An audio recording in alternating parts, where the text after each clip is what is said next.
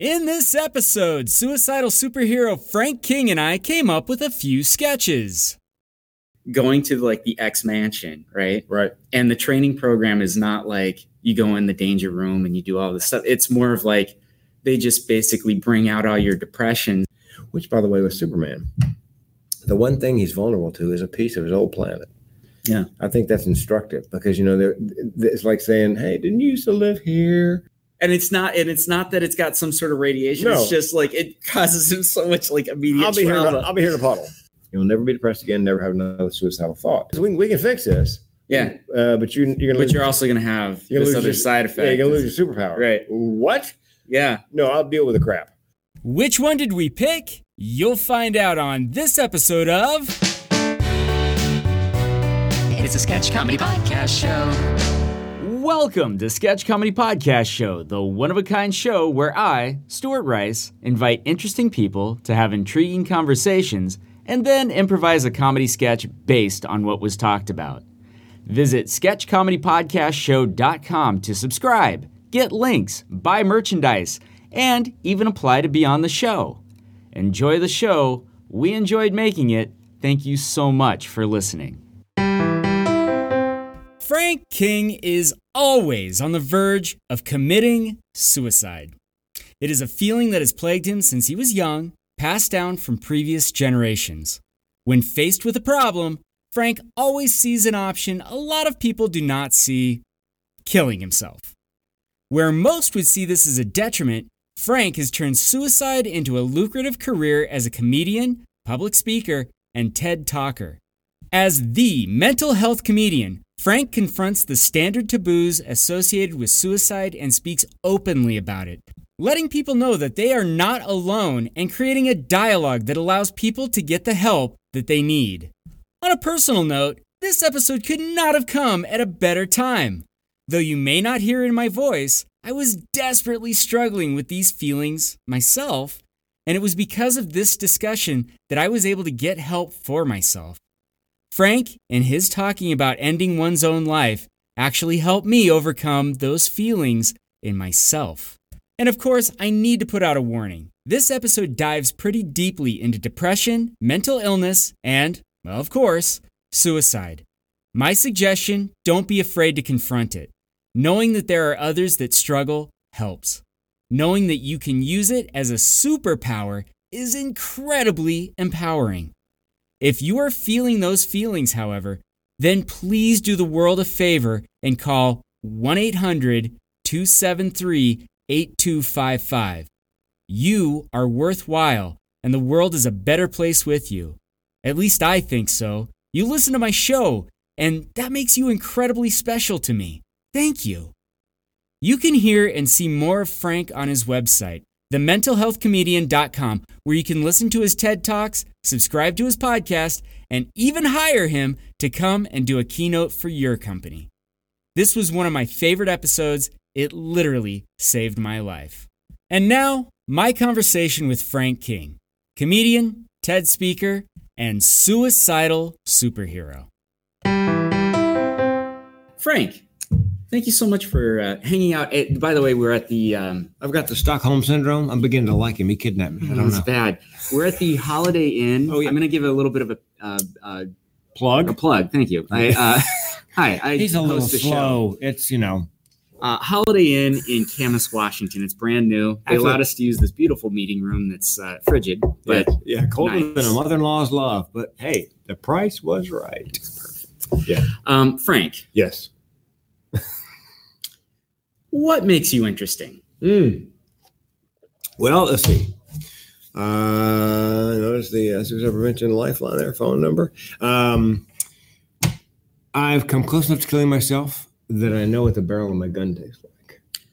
That's pretty close. Interesting. That is interesting. That is visceral. Like that, I can taste it. Yeah, as could I, actually. Yeah. And every now and then somebody will say to me, because I've never actually been officially diagnosed with mental illness. I have two mental illnesses. One's called major depressive disorder. Okay. Depression. What it means is it lasts 2 days to 2 weeks. For me, it's about 2 days. And recurs. And it's generally not situational. The other one's called chronic suicidality or chronic suicidal ideation, which means for me, people like me, my tribe, the option of suicide is always on the menu as a solution, problems large and small.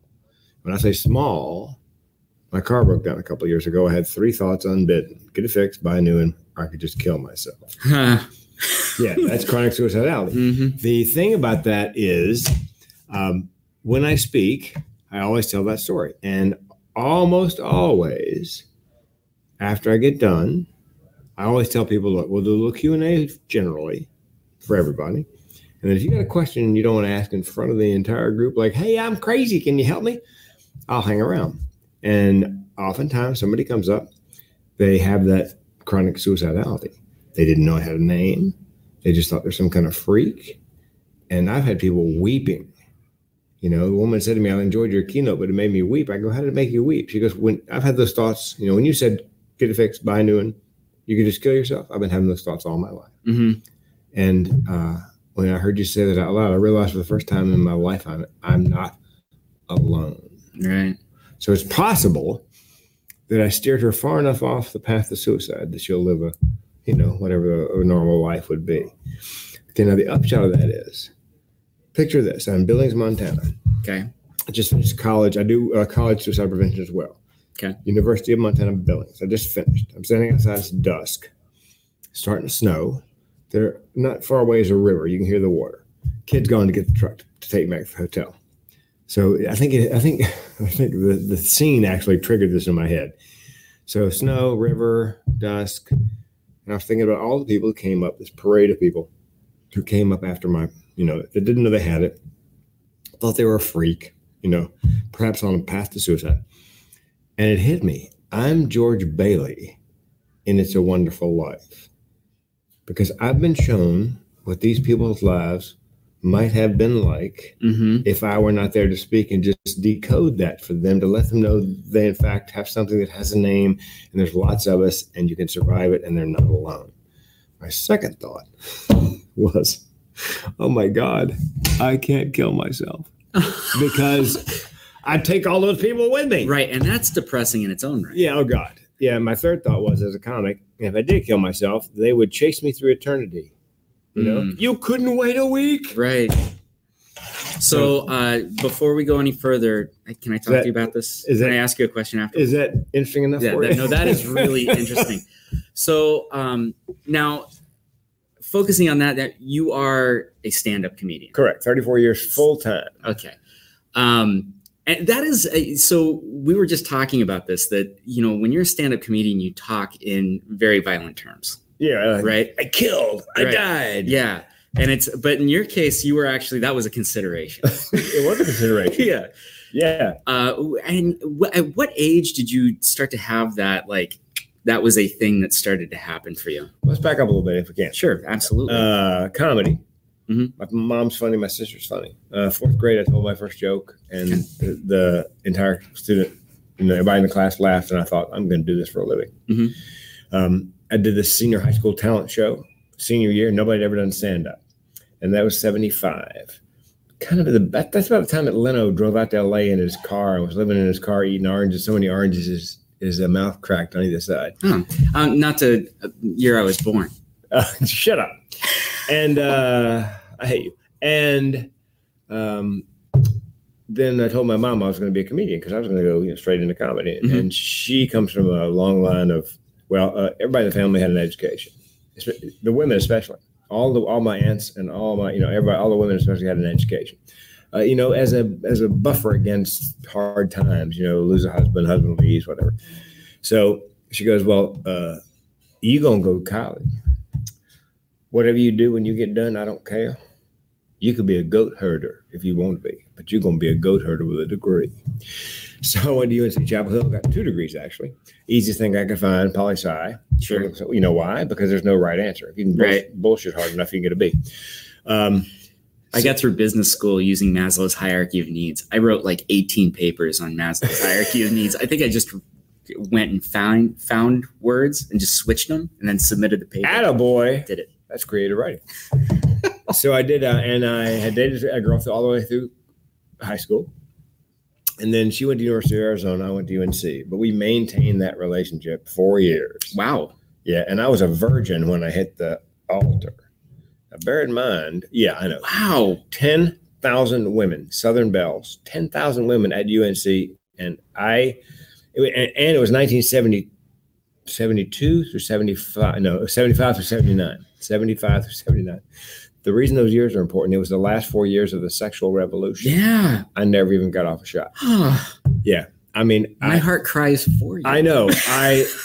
I beat it like it owed me money. Yeah. Which, by the way, is my TED Talk coming up November 3rd. It's called Mental Health and the Orgasm, Treat Your Depression Single-Handedly. Oh. My smartphone is my second favorite handheld device. So I graduated. Is this okay for the podcast? We said okay.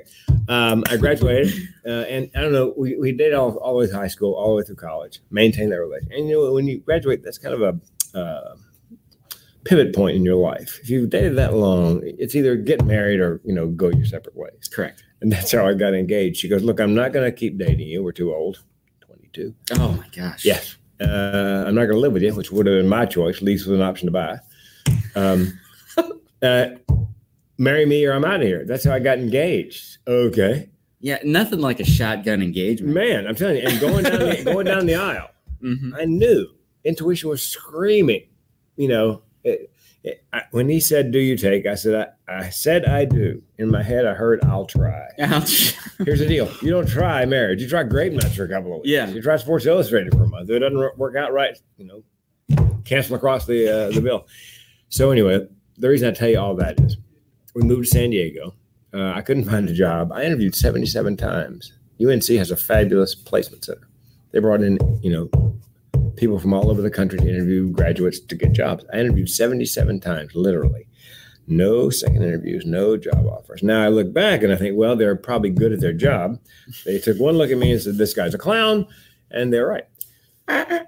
Exactly. So her father's in the insurance business. He wangled a job for me at his insurance company as a marketing rep, which was a great job, by the way, and probably the best one in the insurance business. Sure. You're not selling anything, you're just marketing. Right. And who knows how to measure marketing? Yeah. Really? Hey, look, use our business owner's policy. Let's go to lunch. And you get a car and a little expense account. I wish I'd kept the job to this day because it was so easy. Anyway, in San Diego where we moved to, there was a comedy store. There's one in Hollywood on the Melrose on Hollywood Boulevard. Yeah. And so every time I drove by there, I felt this magnetic pull. Yeah. And so the reason I tell you all that is my third TED Talk is called "Suicide, the Secret of My Success, Dead Man Talking." I, at that moment, after being married to my first wife a couple of years, was doing insurance, hated it. In that marriage where I didn't belong, a wonderful woman, but we just didn't belong together. Sure. Miserable. And I realized that I was going to kill myself sooner rather than later. Because it runs in my family. My grandmother died by suicide. My mother found her. My great aunt died by suicide. My mother and I found her. I was 4 years old. Oh, wow. Involved a refrigerator. I'll spare you the details. The old Loctite. My first TED Talk, if you go to franktedtalk.com, that URL will take you right to that first TED Talk. I came out as depressed and suicidal at age 52 in that first TED Talk. Nobody knew. My family, my friends, my wife. It's one of those things we tend to keep to ourselves, right? We don't want to share it because it's you don't want to burden other people with it. Right, exactly. Yeah, plus there's a stigma attached. There's a stigma attached to mental illness and a separate stigma attached to thoughts of suicide. Yeah. It's like a double stigma. Yeah. And I'm a happy guy and I got a great job. Love doing comedy. And people associate sadness with suicide, and it's like no. I was most depressed at some of the best times in my life. Sure. Okay, and then we'll get to that in a second. Mm-hmm. So I'm depressed and suicidal, and it was a winter of 83, driving down 163 in San Diego. So 5 o'clock in the afternoon is kind of the low point in my biorhythms. Probably going to some insurance appointment. It's overcast. It's raining. And in San Diego? No, it does occasionally. Oh, okay. Never rains in Southern California. And I had that. That's the first time I'd had that thought. I had the thought, just kill yourself. I'm like, what the? That was the first time I'd consciously had that thought. A friend of mine who has similar condition says, you know, the biplanes or the planes that pull the little banner behind them like that? It's like that. It goes across your brain. Why don't you just go ahead and kill yourself? And that was the first time. And I had been depressed. I was depressed in college, but didn't know that's what it was. I just thought I was pining away from my girlfriend. Sure. But I'm sure I was depressed. Yeah, exactly. Oh, yeah, I'm cheating on it. So I realized if I didn't, and I was not going to open mic night, which is, I knew in my heart that's where I belonged. Intuition, and I haven't ignored my intuition since that first marriage, by the way. I knew that's where I belonged. So when I realized I was going to kill myself if I didn't do something, I thought, well, damn, I could divorce my wife, quit my job. I can try comedy, which is where I think I belong. And if it doesn't work out, I can still kill myself. So the fact in that way, it kind of takes a weight off your shoulders. Yeah. Well, you know, there's nothing more powerful on the planet than somebody with absolutely nothing to lose. Truth. The metaphor I use is, or simile, is you're standing on the edge of a cliff. You're looking down, maybe 10 stories, beautiful lake, deep, beautiful. But coming up behind you is a raging wildfire. So if you stay where you are, you are definitely going to die. But if you jump, fall may kill you at 10 stories. You mean your terminal velocity, or you may hit correctly and swim away. And so I said to somebody, it wasn't really a choice. I mean, no, yeah, it's you got to make the jump because you have to. Yeah, because there's no, or because you're gonna die. Stay right. Put. That's how I opened the TED Talk. What audacious thing would you do if you knew for a fact you had nothing to lose? What dream would you pursue if you knew by staying put and not pursuing it, you would literally die? And what I've discovered since then is I've met a number of people, entertainers and entrepreneurs, have the same basic thought process. I think Kate Spade and Anthony Bourdain, both underlying mental illness, both self-medicating. Both of them came to a juncture in their lives. Bourdain was at Vassar, studying I don't even know what. Good school, probably good program. He's probably thinking, when I graduate, I'll get a good job. But he fell in love with food when he was 8 years old when his folks took him to France. And from that moment, as soon as he was old enough to get a work permit as a teenager, he'd been working in restaurants. And when he went to college at Vassar, he was working in two different restaurants. He loved culinary. I'm guessing he came to the juncture where he's thinking, you know what? Good school, good major, probably get a good job, but that's not my life. Right. I'm going to kill myself. And then thought, well, I'll just go to culinary school. If it works out, great. If it doesn't, hell, still kill myself. You can still do that. Yeah. And Kate Spade, she was the editor of the accessories department, accessories at Vanity Fair Magazine, I believe. Okay. I believe she came to the same juncture, you know, underlying mental illness, self-medicating, where she said to herself, I'm not supposed to be reviewing other people's fashions. I'm supposed to have my own fashion line. I'm going to kill myself. Wait a minute. I can establish my own line. If it works, great. If it doesn't. And I've got a comedian friend. We had this conversation. I helped to get in the corporate market, out of the clubs. Clubs are tough on women because you're traveling, you're living in a condo. Well, clubs are tough on anybody. But the living, you're living with two other guys, Yeah, my wife and I traveled together, actually. We were on the road 2,629 nights in a row nonstop. Wow. 7 years. And she just came along for the ride, which is highly unusual at the time. I mean, nobody brought their wife. That was the whole point of going on a road was, as soon as you leave the zip code, boom, boom, boom. The marriage license is not valid anymore.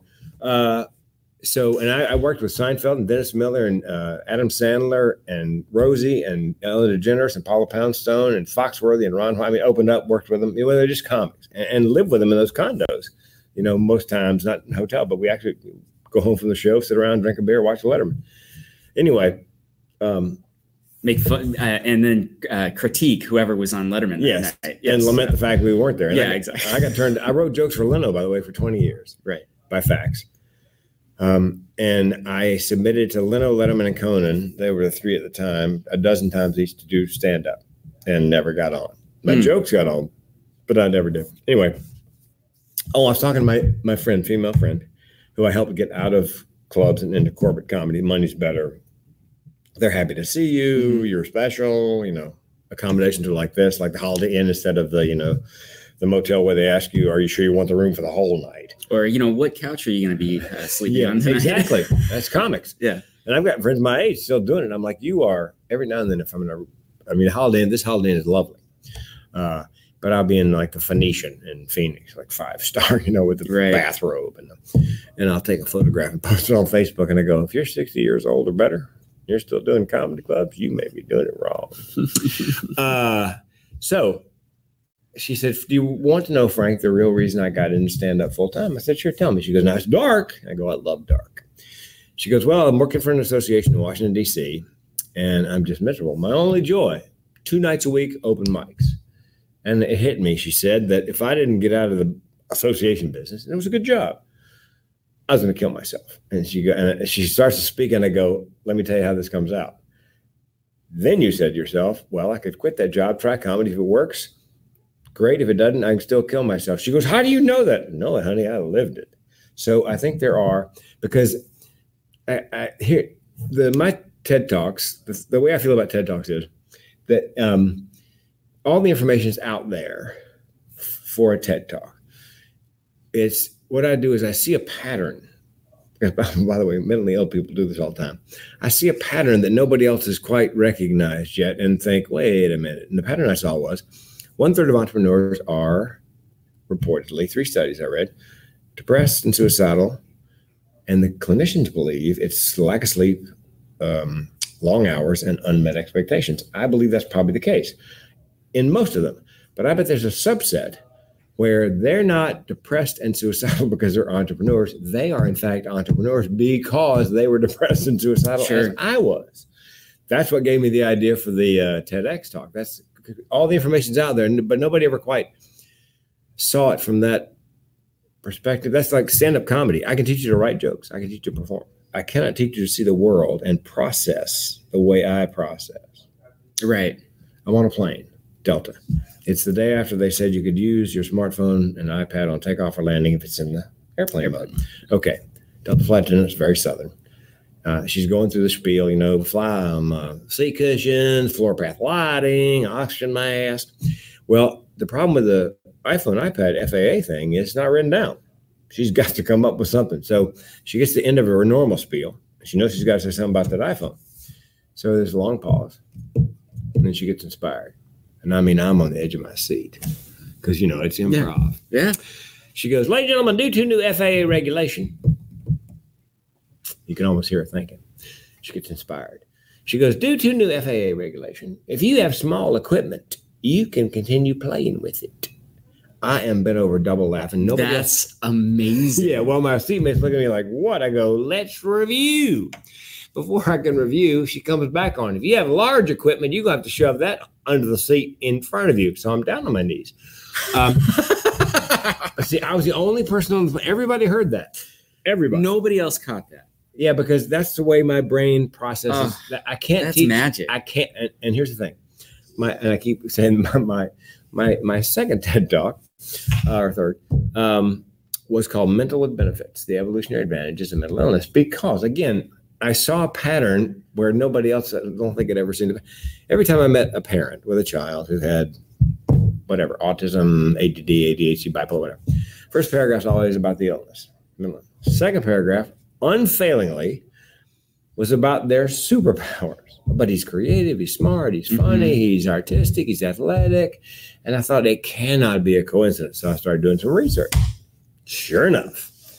I believe that mental illness is not, and this is the opening of the, what if those of us living with a mental illness are not living with a genetic mutation, but an amazing evolutionary adaptation? And what if mental illness is, as Malcolm Gladwell says of such things in his book, David and Goliath, a desirable disadvantage? You wouldn't wish it on anybody, but I believe my comedic ability is just the flip side of my mental illnesses. Sure. I actually agree with what you're saying. People that I know that have trauma in their past, right? They're hyper vigilant. And so they can see things that, you know, some of us can't, right? Like that, what blew me away was I had a friend, we were playing, this is going to sound so smart, Call of Duty.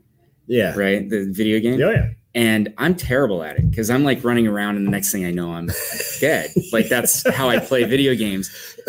He is like, you got to watch out for that thing up there. You got to do this. You got to do that. And I'm like, I don't know what you're talking about, but okay.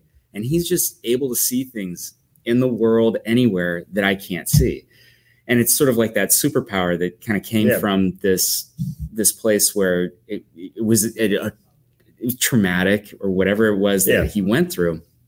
But it adapted into, like you said, a superpower. Yeah, because with trauma, a lot of times, I got a friend who was in a kind of a violent household, as a child. And she just did a TED Talk.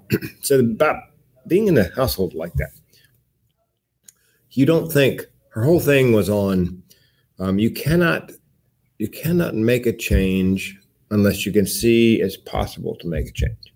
And the problem being in a violent household like that is, you're not thinking about, gosh, I wonder if I could fix that. I wonder if I could change that. You are constantly on alert.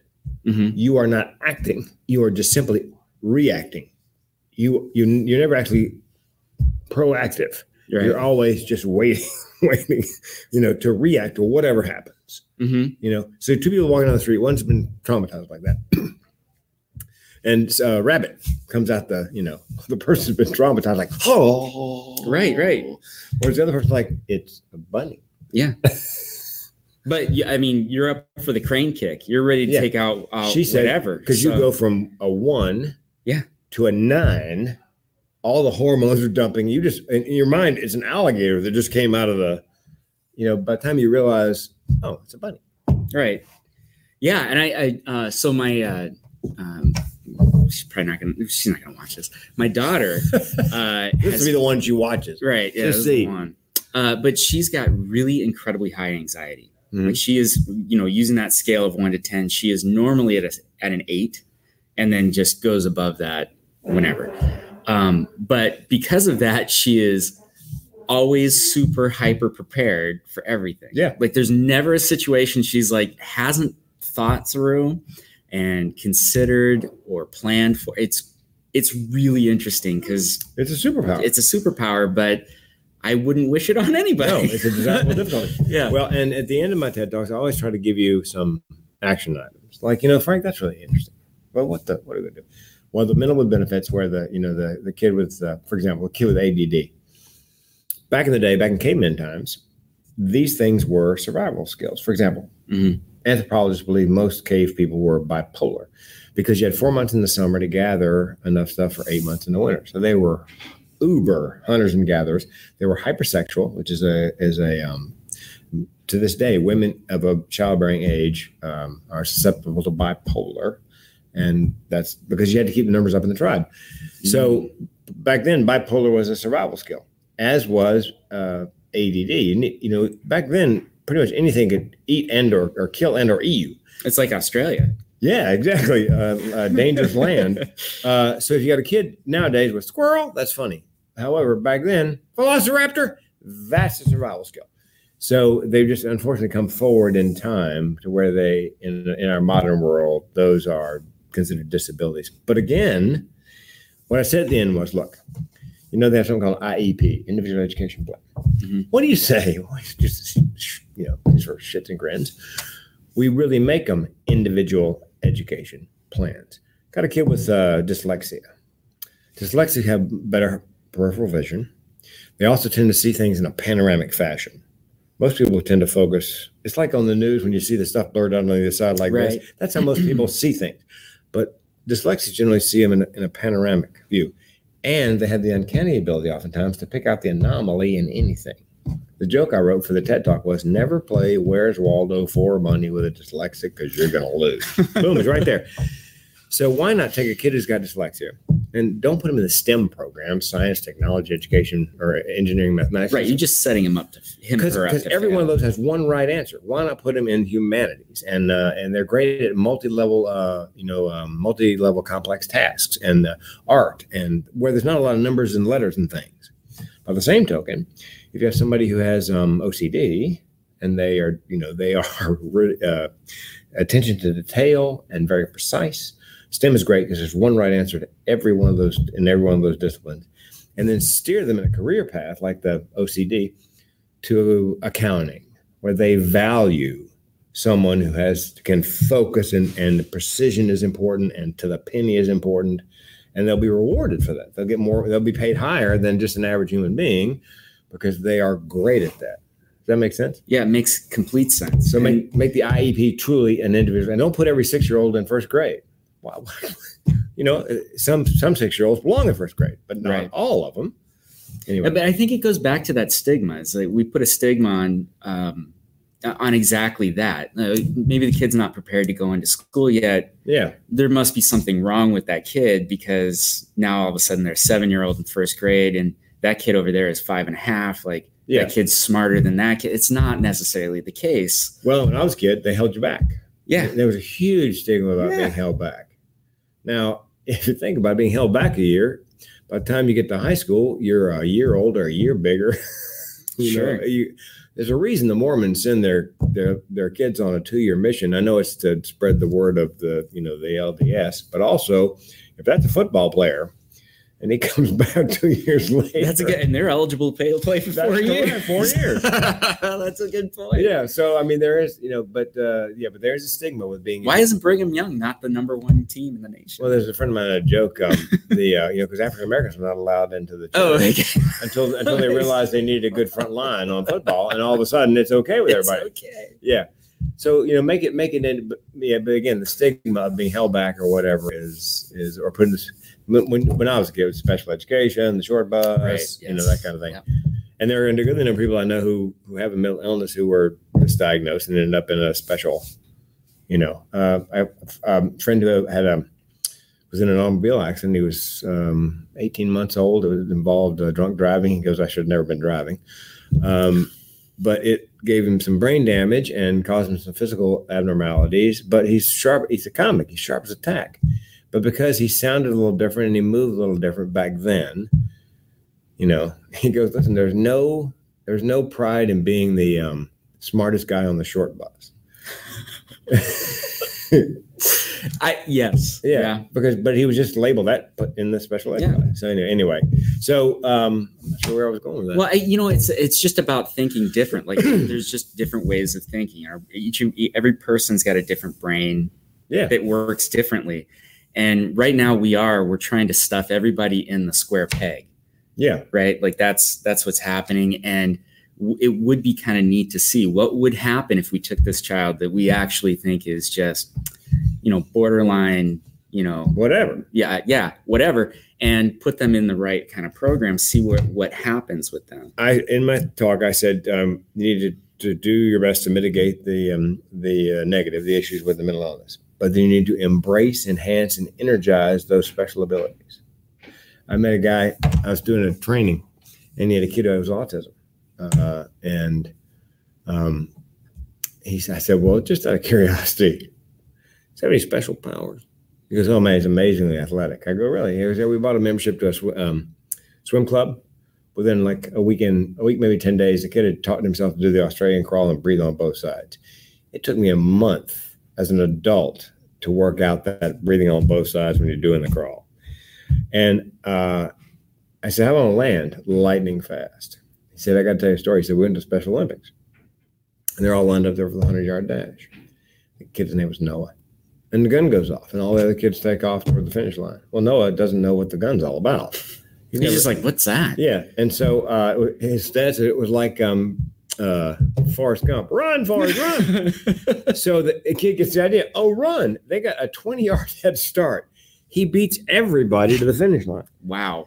I said, you know what I'm going to tell you? And he goes, I know what you're going to say, Frank. We need to encourage any sport that he takes great joy in. Mm-hmm. That's where we need to put our emphasis. Oh, and he said there had been some problems in the neighborhood because he was different. He was 5, 6 years old. And I guess some of the other kids have been picking on him. And so the gentleman I was talking to said, I just went over to the kid's house and said, I need to talk to your father. And the father comes to the door and in no uncertain terms, listen, your kid's a dick. And it's got to stop. And it did. When you meet it head on. Oh, yeah. Don't dance around, you know. No. I'm sorry about coming and bothering you. No. Well, and what I said to him was, okay, here's the thing. He's 5 or 6 now. Lightning fast. Here's where it reduces stigma and bullying in the long term. The kid's that good athletically. So let's say it's a Saturday and you're standing on the sand lot and you're picking up teams for football, touch football. And these guys are here talking and you go, look, we got first pick. So I know this is going to sound really strange. But Noah, I know he's a weird kid.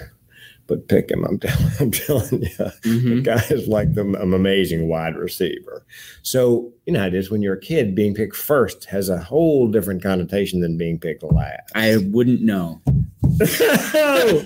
Nicely done. Yeah. I know. I play basketball, and I love the game, but I'm not particularly good at it. I got lungs and legs and heart. And that's it. Yeah. And so every now and then we're picking up teams and somebody new has come to the court and they're the captain, they're picking up teams and they're about to pick me because I'm 6'1" and everybody else may be a little short. I go, no, hold on. No, don't waste a pick. Just pick me number 5. Just trust me on this. Yes, you're right. And right. Somebody one day we're out there playing goes, I'm the worst player on the court. I go, hold on. That's my job. Yeah. Hold my beer. Yeah. Yeah. Yeah. So it's, you got no limitations. I love the game. And like I said, I was playing Centralia, Washington. We were living there, and there was a loose ball. One of my teammates, his pickup, was standing between me and the loose ball. Standing, flat-footed. So I knocked him down on the way to the ball, and I got the ball. And he came over. He was pissed. He goes, man, I'm on your team. You knocked me down. I go, you were standing still. You're not doing anybody any good. And by the way, the guy who knocked you down has an AARP card. Just live with that. Just FYI. So anyway, that's let's see. So fast forward, comedy for 7 years. Got a job in radio in Raleigh at the rock station. Okay. It was the number one morning show in Raleigh because I've been through there a bunch of times. Said, hey, if you ever have an opening, so they hired me. I took a number one morning radio show and drove it to number 6 in 18 months. Wow. Yeah. It's hard to do. Yeah, I didn't drive it into the ground. I drove it into Middle Earth. Got fired. Still friends with the program director. It's not personal. No, it just suck. Well, he's one of those managers who was actually a leader. Okay. When he called me in to fire me, you could tell it pained him. Mm-hmm. When I had my first heart valve replacement, because my dad had a bad heart valve, died at 40. I had the same thing turned out, and I had that replaced. I got mine replaced. Oh, your dad died at 40? Yeah, he had a bicuspid aortic valve. And it just locks up at some point. Mm. I got mine fixed. I was watching it and got it fixed at 39. First person through the door after my surgery was my former boss at the radio station. He came in, yeah. And he's hired me since, again, for another project. And we're still friends. And then when I left the radio station, he said, go back on the road doing comedy. Well, the Comedy Road Club was disappearing, was seeking a lower plateau. It's come back up since. Yeah. This is after the 90s, is what you're saying. It's like mid-90s, yeah. By 94, 95, it was like this. Yeah. And so, and I'd always been clean, which cost me dearly in the clubs. Yeah. Because, it's, tell us some jokes we can dance to. Oh, here comes a slow one. You can slow dance. Beer bars, pool halls, honky-tonks. Yes. Because that was the glue that held the tour together. Not all the clubs were week-long, nice, improv, funny bone. Right. So, I thought, well, I'll do corporate comedy, the rubber chicken circuit. Yeah. And man, the money is so much better. I remember my first corporate gig. They flew me to Indianapolis, put me up in the Marriott. The bellman had come out to get my bags. This never happened at a comedy club gig. I'm getting ready to order off the menu for dinner. They're paying for it. And can I use the F word on your podcast? Oh, you can do whatever you want. Okay. Full frontal nudity if you want. Yeah. I said to the bellman who was taking my luggage up, I turned to him, I go, fuck comedy clubs. And he looks back at me and goes, yeah, fuck comedy clubs.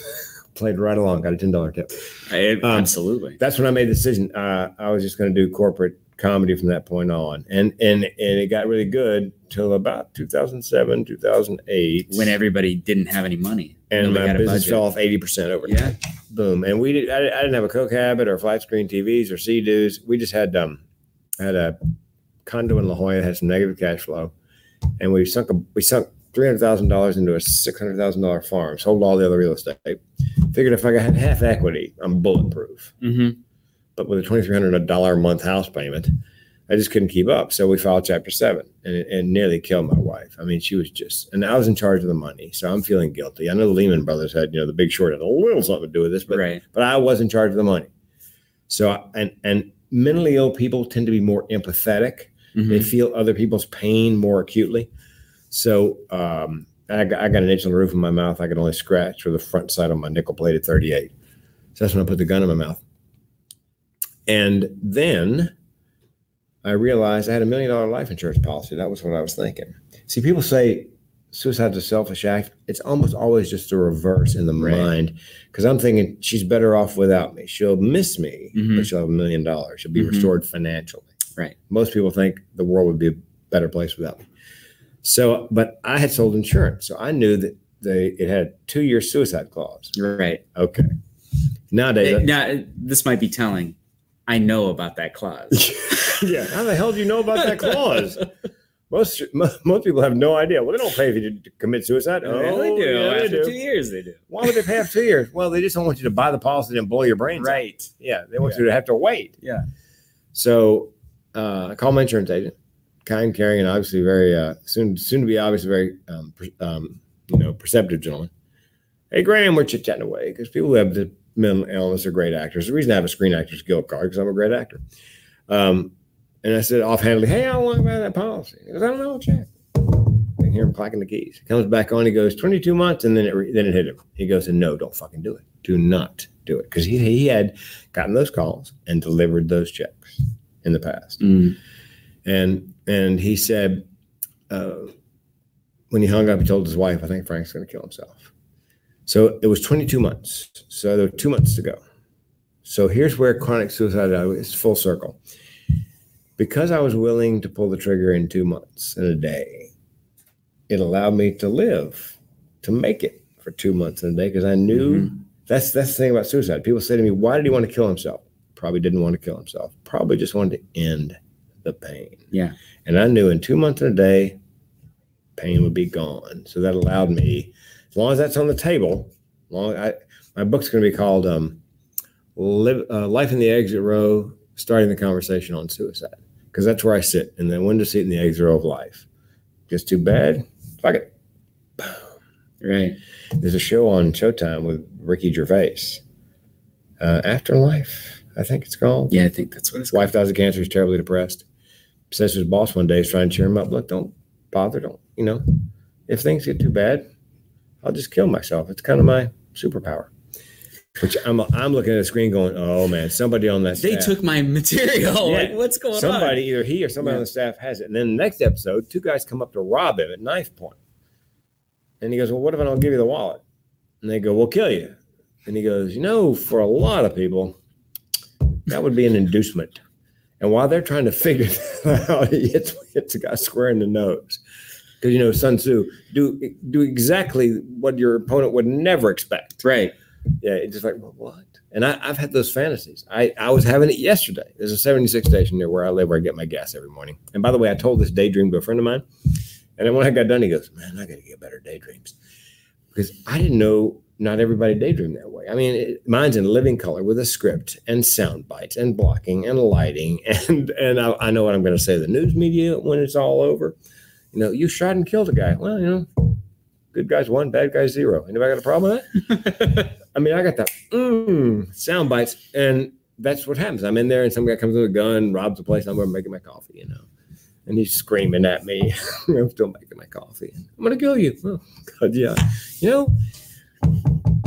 I've been trying to do that for decades. If I can't do it, I'm really curious if you can. Yeah. And in my script, I say to him, "If I had known that on this day in this place, it was going to be death by dumbass, I would have relaxed for the last 40 years and just waited on it, Right. Oh, man. Yeah, but that's how, and I've been through that scenario.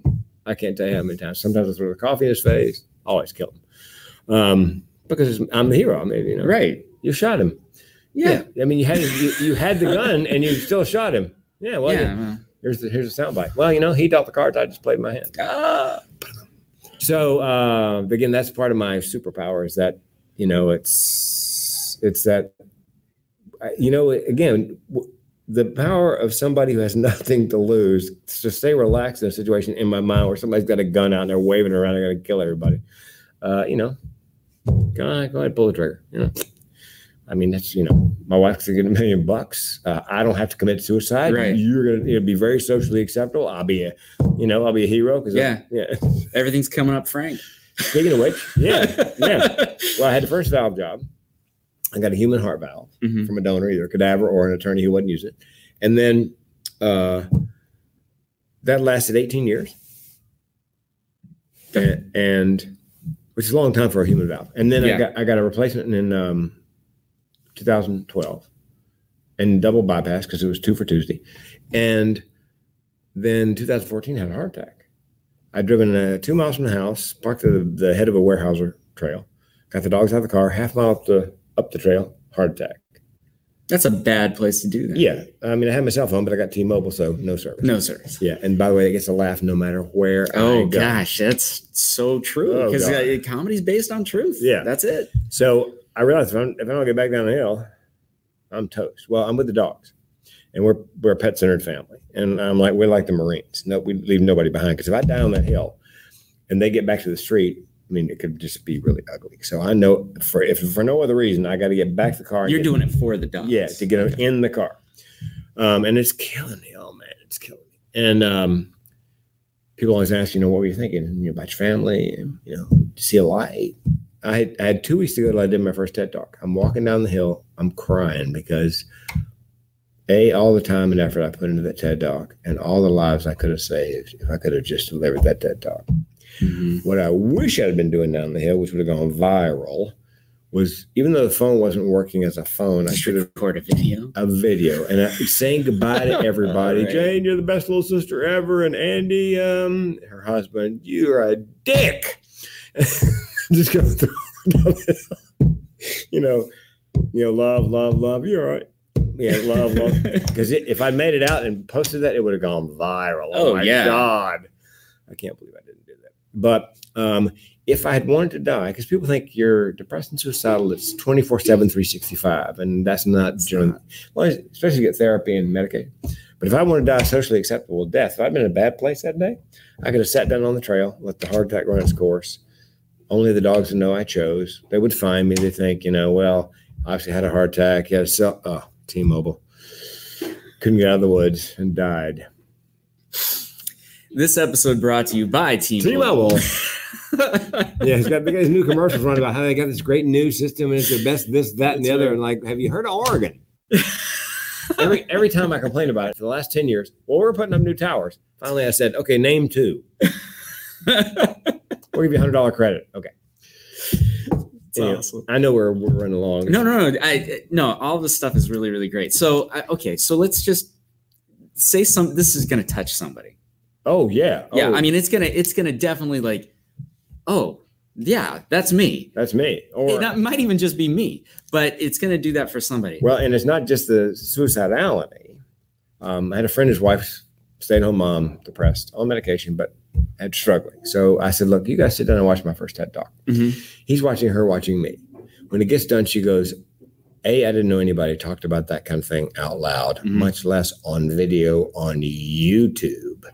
And so I invited her to come to coffee. We do a crazy coffee clutch. All my crazy friends get together. We take off our game faces. But it was a revelation to her that people actually gave voice to those feelings out loud in public because she was so ashamed.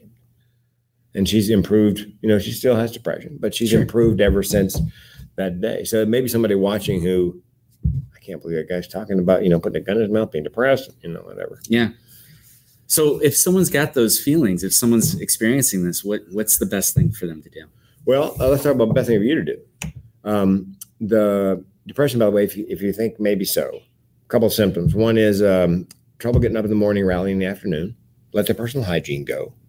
Don't take joy in social occasions. They used to take great joy in. Sleep too much, eat too. Sleep too much, can't sleep. Eat too much, can't eat. You don't say to them, pull yourself up by your bootstraps, turn that frown upside down. Have you tried fish oil? Yes, I know. I can't tell you how many times I've heard it. Have you tried the essential oils? Yes. I'm with this company. No, please. You know I'm suicidal, right? I'll open a vein right here, right now.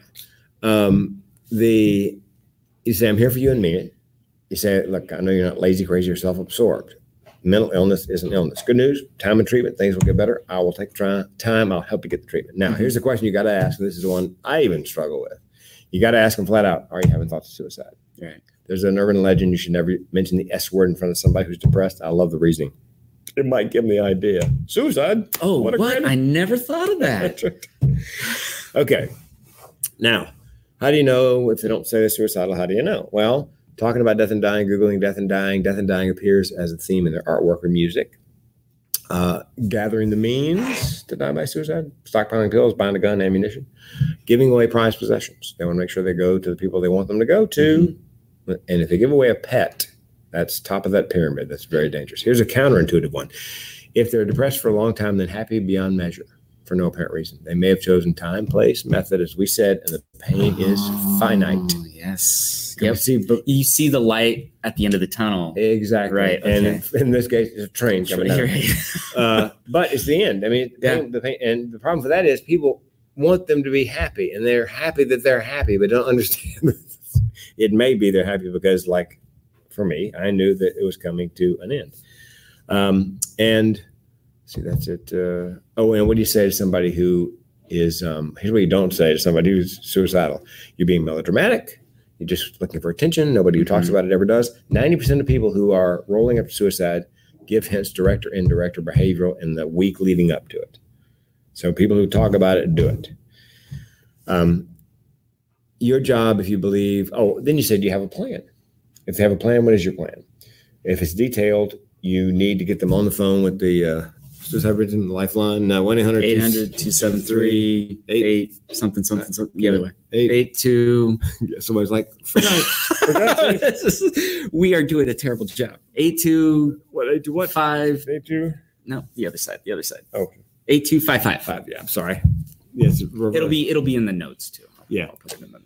Or if you're younger and there's now a text line, because young people are more forthcoming in text. Is there an Instagram line yet? Not yet. Should be. But text the word connect to 741-741. That's the text line. 741-741. Lastly, okay. They always ask, when do I call the cops? If they're in immediate danger to themselves or others, call the cops. Now, that's going to buy them 3 days involuntary detention with no shoestrings or belt. They're going to be pissed. But I'd much rather have them alive, pissed, and unfriending me than dead. So you need to persist. And if you can't ask the question, are you having thoughts of suicide? Find somebody who can. And if your intuition tells you, if you had just had that random thought, God, Bob's going to kill himself. Go with your intuition. There's something you've seen or heard. Your brain has put it together on its own. Always go with your intuition. Does that make sense? Yeah. I mean, err on the side of caution. Yes. Just come on, go, hey, man. You know, the worst case scenario in that case is, I'm so embarrassed. I'm so sorry. Yeah. Right. But the other option is you don't have this person around anymore. I saw a podcast. They list some symptoms, and you know what? You got like 3 out of the 5 or 4 out of the 5 symptoms. Is it possible you're having thoughts of ending your life? I mean, that's it. Because 80% of people, 8 out of 10, want you to interrupt because they're ambivalent about doing it. Yeah. They want somebody to go, hey, man, look, no bullshit. What's wrong? Right. No, I'm fine. No. That's horseshit. Yeah. Something is wrong. Let me close the door. You can tell me. Good stuff. Well, that was awesome. It's been, I don't know how long. Unusual. That's what this show is. It's so unusual. That's good. Yeah, it's good. I enjoy doing this show because of this exact reason. But it's been, we've had a good conversation. Yeah. Now we got to come up with a sketch and actually perform. How was that?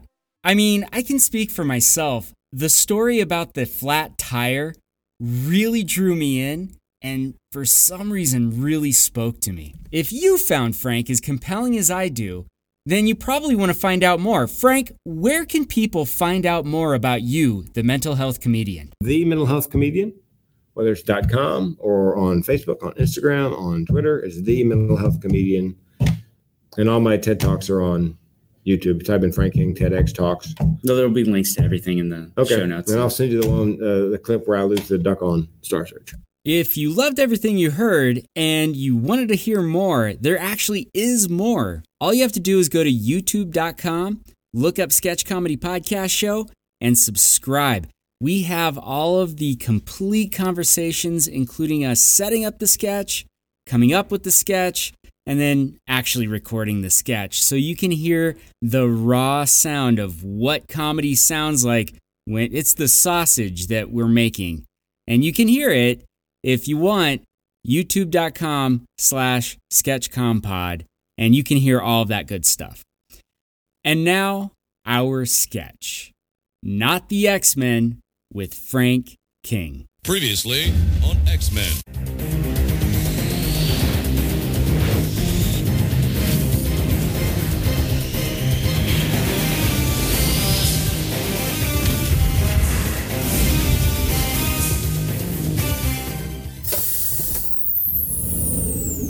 Hi, Professor X? Yes. Hi, I saw the ad that you put out on Instagram. Which ad? The one that you said that you can make anybody into a superhero. That's not a direct quote, but you. It says you can unleash superpowers. There you go. Yeah. Okay, all right. So here's the way we feel about that. Have you seen the movie The Wizard of Oz? When the wizard's floating away in the hot air balloon, Glinda the Good Witch says, "You've always had the power." Exactly. Oh, so it's within me already? It may be. So I'm a mutant. What if the mutants? It's not really a mutation. You're not a mutant. You're just an adaptation because of evolution. Tell me about yourself. Tell me. I like to do this: messes, stresses, successes. Okay. So tell me about your messes. Tell me what you struggle with. None of the things I do seem to really be successful. I'm not really good at my job. Well, do you feel like a superpower would make you better at that job? I don't know. I sell insurance. What do you think? Are you passionate about insurance? I don't care about insurance. It's not going to make you a better insurance salesperson. Okay. All right. What are the stresses in your life? This girlfriend that I dated for 4 years in college. Yep. We were both virgins when we got married. I had sex for the first time and it was awful. Now she wants to have sex and I am scared of it. So is this superpower you're looking for sexual dynamo or? I'd prefer flight. Being ass-kickingly good at foreplay. Here's my advice on that. Get some lesbian porn and watch the way the women work on each other. That's the key to turn your wife around. Tell me what you're best at. I really like cooking. Iron Chef is not a superhero competition. Yeah, I see what you're saying. Okay. Okay, well, tell me about your mental state. Have you ever been diagnosed with any sort of mental illness? I was always told growing up, don't make your problems other people's problems. Sure. Yeah. Well, make your problems my problems. I know what your problem is. It's hard to make it through the day. I have a hard time waking up in the morning. Yeah. I'll lay in bed and stare at the ceiling where it's got the little dots and you can see pictures in it. I'm almost embarrassed to admit I can. No, I'll stare at those for an hour and a half in the morning. Lord. Yeah, well, tell me about the afternoon. Do you rally in the afternoon? I drink about 5 or 6 cups of coffee in the afternoon to get through the day. Yeah? Well, do you feel like you have depression? Oh, I wouldn't say that. Well, do you ever feel hopeless? Doesn't everybody feel hopeless all the time? Sounds like to me that you have major depressive disorder. And what your superpower may be is something called depressive realism. Depressive realism? You see the world far more accurately than people who are neuronormal. It's almost like the Matrix. You can see the Matrix behind the facade. That, I believe, is your superpower. Whoa, that is a really cool superpower. Yeah. I think I already have a code name. Which is? Insight. What do you think? Yes! Can I join the X-Men? I should have told you before we started. We're not the X-Men because all of us have a mental illness of some kind or other. We're the Xanax Men. Thank you so much for listening to Sketch Comedy Podcast Show, lovingly produced in Portland, Oregon. If you enjoyed the show today, I would love it if you helped me out in one of two ways. The first one's free. Just share the show on social media or write a review on wherever you listen to your podcasts.